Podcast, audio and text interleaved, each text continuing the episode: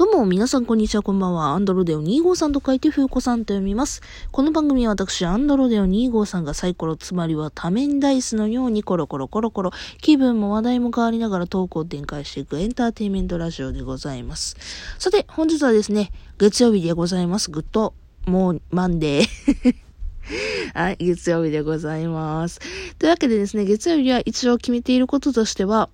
えー、恋愛相談、人生相談を勝手に答えていこうという人生バラライ多面ダイスというコーナーでやっていきたいと思います。ちょっとちょくちょくね、最近お休みして申し訳ないなと思うんですけど、今週はやっていきたいと思います。それでは、えー、また、ま、皆さんからいただいたというか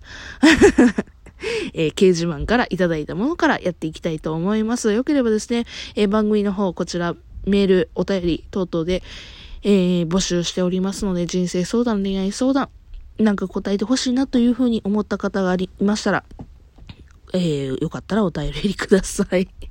今日なんか、か、なんか、キリが悪いな。今日なんか話のキリが悪くて、本当に申し訳ない。それではね、1個目、ちょっとサクッとしたものからいきたいと思います。えー、恋愛相談というか、ニートは女性でも恋愛や結婚が難しかったりするのっていう質問に答えていきたいと思います。30代の女性から、え、男性か。30代の男性から、ニートは女性でも恋愛や結婚が難しかったりするの？っていう、えー、質問があったので答えていきたいと思うんですけども。えっ、ー、と、逆にどう？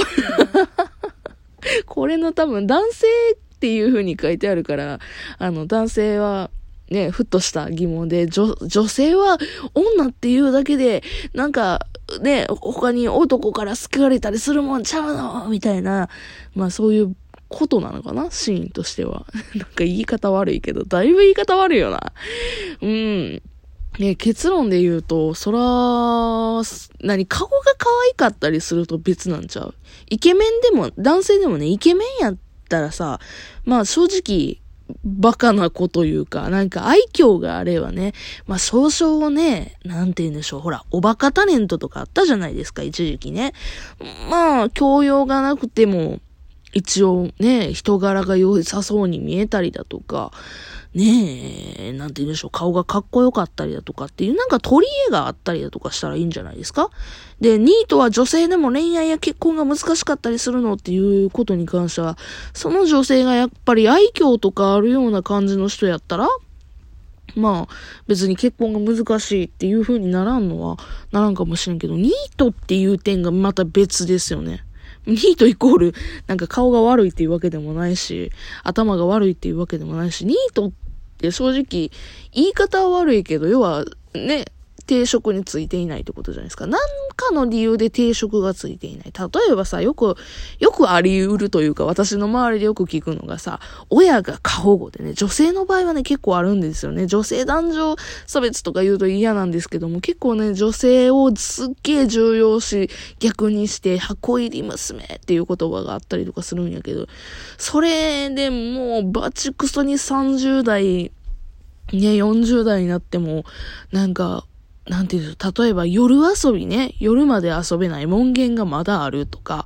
親がずっと、あの、連絡してこないと、すごい言ってくるタイプの人っていうので、で、そっからあの、定職に就くよりも、親の、まあ、いわゆる家事手伝いっていう言い方になるけど、そういう方々って結構いらっしゃるのよね。うん、親の方が子供に依存をしてしまうタイプのご家庭もいるから、あの、そういう意味では正直その、結婚ってなるとそういう ちょっとね、言い方悪いけど毒親の方々と一緒になるもんじゃないです。結婚って家同士のつながりができるからね。それで、まあ結婚できひんパターンとか私よう聞くやつでございますよね、周りから 具体的な例ではないですけども、これはね。うん。なので、ニートだから、ニートだから女性でも恋愛や結婚が難しかったりするのって言ったら一概には言えへんけども、まあ難しい理由っていうのはちょっとあったりとかはするよね。うん。けども、まあやっぱり資格とか定職とかついてる方がやっぱ人間しっかりしてるからそれでしっかりしてるな。こういう面もあるねや素敵やなっていう、まあ一つのステータスじゃないけど、惚れる要素にもなるからね。そういうのが少ないとやっぱりあかんのかなという気もするけど、別けどね、ニートやから結婚が難しいって言うと、なんかちょっと違う気がせんでもないのよな。うん。まあだから人それぞれなんでしょうね。定職についてなくても、こいつと結婚したいんや、俺はっていうような恋愛もする方もいらっしゃると思うし、逆にね、女性やから男性やからとか関係なく男性でも、私はこの人と一緒にいたいっていう風に定職についてなくても思う人もいらっしゃると思うからね。もう人それぞれ男女とかそういうのは関係ないんじゃ、愛があれば何でもいいんじゃないですかね。知らんけど。やばい、最後適当になっちゃった。じゃあ続いてこれもね、行きたいと思います。10代女性の女の子からです。えー、女子高生です。推しだと思っていた人についてです。最初はめっちゃ可愛いなーとだけ思っていました。髪がふわふわだなーとか、ほっぺが可愛いなーとか、顔がドタイプだなーとか、えー、時々話しているうちに一人称がタイプだなーとか、話し方がタイプだなー、そのタイプっていうのとかは、えー、二次元の推し、いわゆるアニメのキャラクターとかに向けるような感情に近い、まあそういう方がいらっしゃると。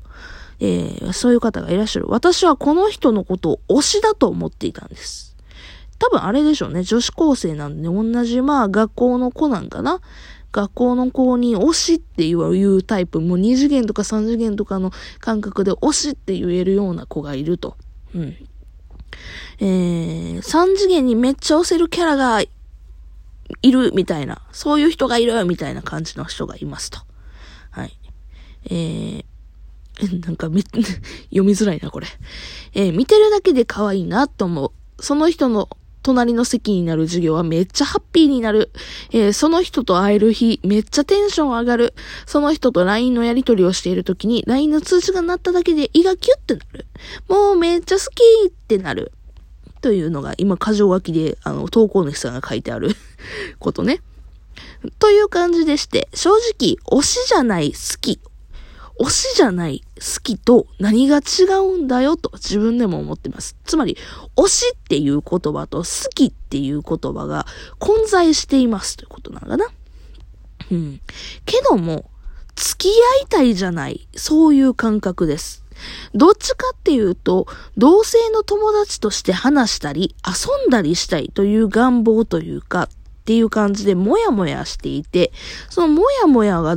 何にもやもやしているのかもわからなくて、10代の女の子っぽい感じやな。もう何が問題なんかわからへんみたいな感じだよな。で、先日、私の友達がその人と話していて、意気投合したいらしくて、LINE もしているようで、それに、それに、そのことに対してちょっともやっとムカッとしちゃったんですよね。えー、その友達が旗から見ると、えー、その人とカップルみたいって言われたとか言うんですよね。ああ、友達と、その推しの子が、推しの子ってなんかのあれやけど、アニメみたいな感じやけど、あの、旗から見るとカップルみたいだねっていう風に言ってる人がいたっていう情報を聞いたと。もうめちゃくちゃ悔しくて、私がその人に友達の LINE を教えたんですけど、もう教えなきゃよかったって思うくらいムッとしていて、これって新規ファンがガチ恋匂わせだったからムカついてる、リアコの子さんファンとしてのムッとした気持ちなのか、それとも恋愛的に好きだから嫉妬してんのか、どっちかわかりません。長文失礼いたしました。やばい。もう、あっぱれ。もう、あっぱれすぎる。あの、なんでこんなに私が笑ってるかっていうと、あまりにも10代の、何やろうな、ちょっとオタク気質の女の子、等身大すぎて、めちゃくちゃ面白くって。いや、そういう時期あるよな。いや、あの、結構さ、推しっていうのと、まあだから、好きっ恋愛的に付き合いたいっていう気持ちってどういうことなの？何が違うの？ってやっぱりよく私も聞かれるんですよね、オタクだからね。あの、なんて言うんでしょうね。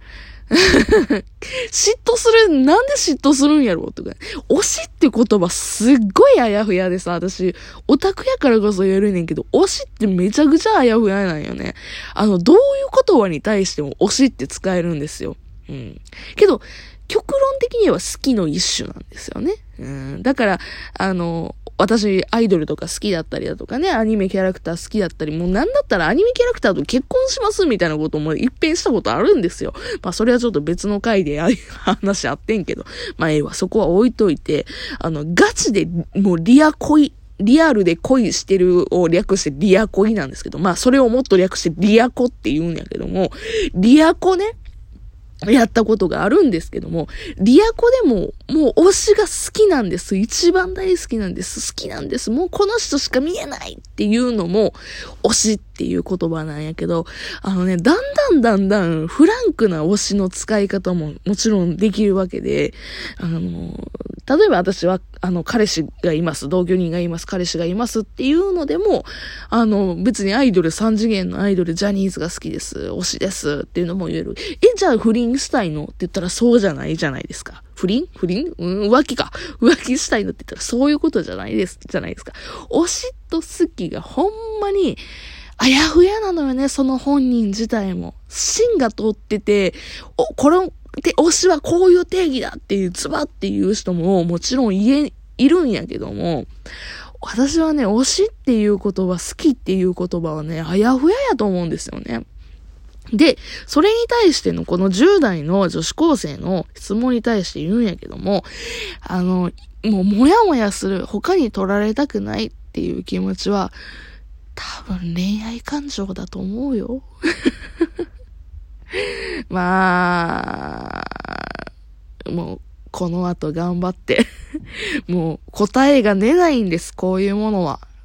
あの、あなたが健やかに学校に行って、友達の関係も崩さずに、その推しの関係も崩さずにまあ、く、崩すのはく、いい方向に崩してもええと思うけども、あの、健やかに病まないように 生きていっていただければなと思います。うん、答えになってないな。というわけで、あなたはどう思いましたか？よかったらお便りください。それじゃあ別の回でお会いしましょう。じゃねー